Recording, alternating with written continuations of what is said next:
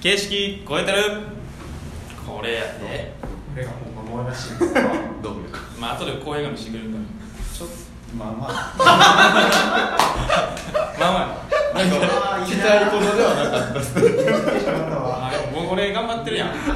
人がその土俵にすら立ってこんから。そう。ユージ何したってついから土井さんなんかも恥ずかしいすべき土俵じゃないですもんねね恥ずかしいこの番組はですね世の中のあらゆることに対してひねくれまくるそんな番組になってます、はい、ちょっと前回に引き続きお話俺僕の話ですよね。まあ、あとなんかその自分結構なんかその文也君とかって自分らの世代からしたらなんかちょっと違うなっていうのも結構あ,、はいはいあったんですよ。だからなんかさっきの質問を自分に返すとしたら えーっと自分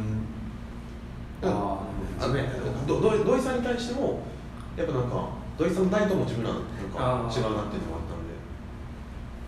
なんかお二人のあれを聞きたいところでます30年前やったってことか。そうですね大学。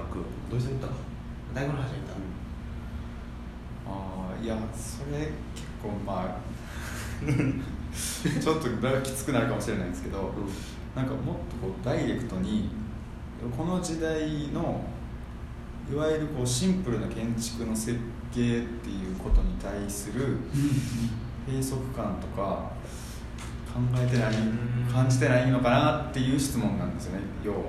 それはいつ頃そういうことを思いまし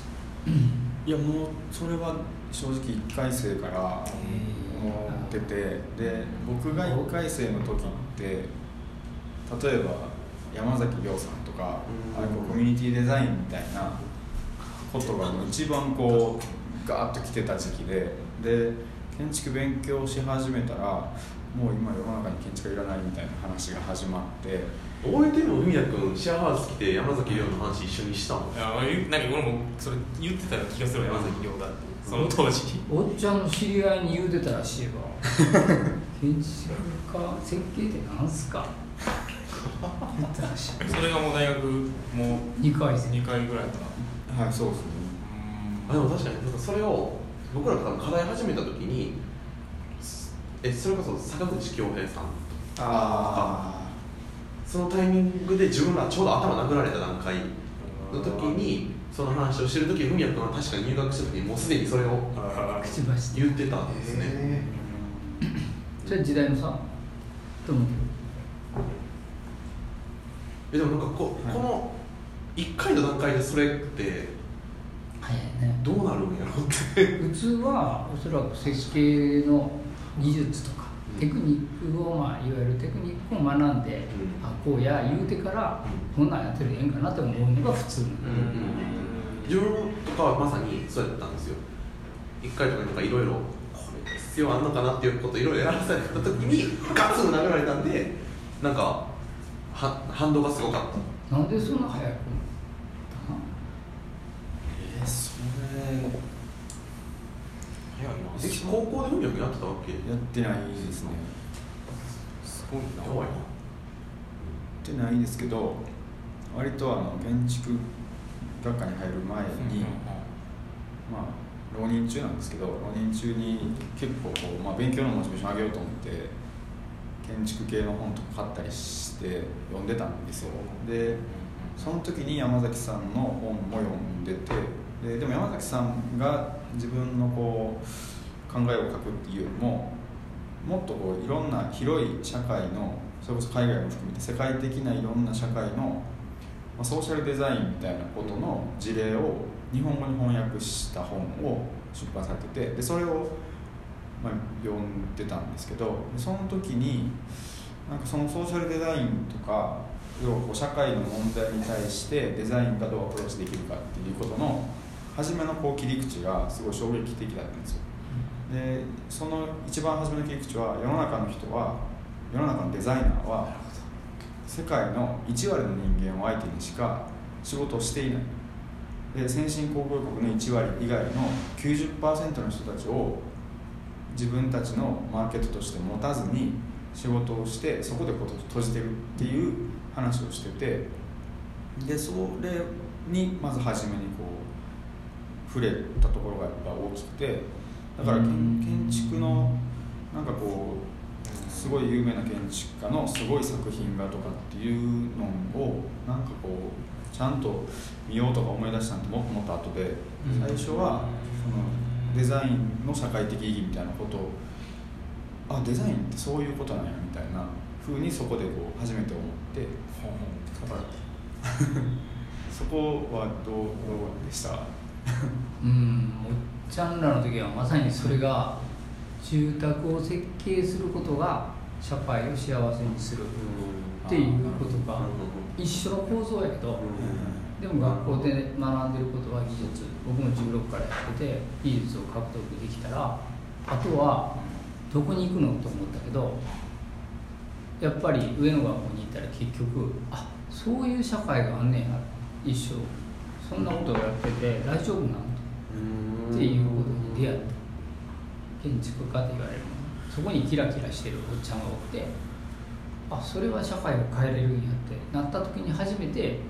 未来がはっきり見える。でぼやっと見えてでも僕ははっきり見える。それは人がそうやったと思う。できっと4人にはそういう人たちと、まあ、なかなか巡り合うことがなくて消費される時間が近いから僕らがああなってもしゃあないやろって思う。でしょ？そこにきっとみんなが建築の拡張性を狙ってるところ。でも僕はなんかその今度住宅を一生懸命作るようになって20年間もなんかこう発表したり喋ったり書いたりまあ普通のおっちゃんやけどやってたらたまたまなんかそれえそれでええのって思い出してそのさっきの。やっぱり限界を感じてたから体で90%の人たちにするためにはと思ってどうすると。同じ構造やと思う。ん。だよね、多分そそこ多分ユージと自分がソイルに入った理由もうんうん。多分それはありますね。そこでだからなんか今回は設計っていうのをみんながどう見てたのっていう。大学は割と設計っていうものだけじゃない広がりを持つ大学やから設計をどう捉えてたのっていうところは土井ちゃんはいついつぐらいから設計っていうものに対する距離を持ち出したか設計の距離って言われるとでも明確にある大学2回うんの時かなと思ってて大体今文也君大学入る直前ぐらいからそういうことを思い出しててこれも結構早かったよさっき建築の可能性の話してであんまりそういうことをまた考えてなくってあ作るの楽しいとか線描くの楽しいとかそこが純粋に入ってってなんか大学に1回行ってとりあえずやりきってみてなんか途端に冷めた経験があってやった結果これ何の意味なあんねやゴミ作っただけやみたいな感覚がすごいあって、うん。そこから ほんまになんかほんまにやるべきことってなんなんみたいななんかボケ作って楽しいみたいな話にしちゃなくてほんまにやるべきことってなんなんやろって考え出したのが多分その設計と距離を置き始めたというか何のために設計するのかっていうことを考え出したのがすごいかなっていう。だから僕の感覚としては結局設計をが真ん中にはないけどその結局何のためにそれするのみたいなことはずっと続いているというかそこはすごく大事にしてるかなっていうのはうん。ありますね。きっかけとして。設計と距離まあそのでも僕の場合入り口で別にこう形を作るっていうことから入ってないんでやっぱりそれは戸惑ったんですけどあ最初の方がよっぽど戸惑ってて。闇を抱えたなだ。から1回生とか1回生とかってやっぱりまだまだこう初めて自分でなんかこう模型作って自分がこう設計したものを初めて自分で見るみたいな時になんか自分がこういろんなことを考えてまあそれなりにかその時作ってたものを、まあ、次はこう評価される場があるわけじゃないですかでそこで、まあ、いろんな建築の専門家の人たちが評価をしてくれる時になんかこう僕はそこで逆に言うとそこで初めてあ空間とか形みたいなことをすごいこうに注目して設計をみんな教えてて俺は全然違うところで建築を作ってたなってすごい思ってまあイライラしてた時期があったんですけど。でそれはすやっぱりなんていうか、しえっと1回生とか2回生とかの方が強かったですね。たまたまでもそれははい。い大学の選択をしたと僕は思うね。たまたま知ってる大学やけどやっぱりいわいわゆる先輩たちがみんなこう広がって広がった中でシャクシドットとか亮君西川君とか西山君とかみんなやっぱ広がって結果そこにリターンバックするようなはい。活動が設計を通じてなんでああいう人がおるのって思ったよね。はいそうですいい大学の選択でもしこれ工学部を選択してたら。それは結構思いますよ。確かに。もっと閉塞感があったかもしれない。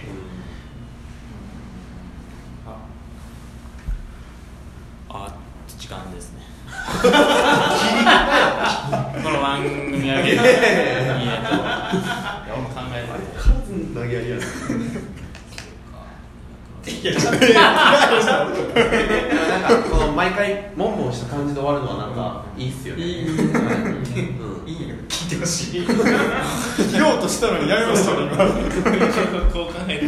この番組こだのね終わってから考える時間があると思うので次の明日を楽しみにしといてもらえたらと思いますはい、はい、ありがとうございました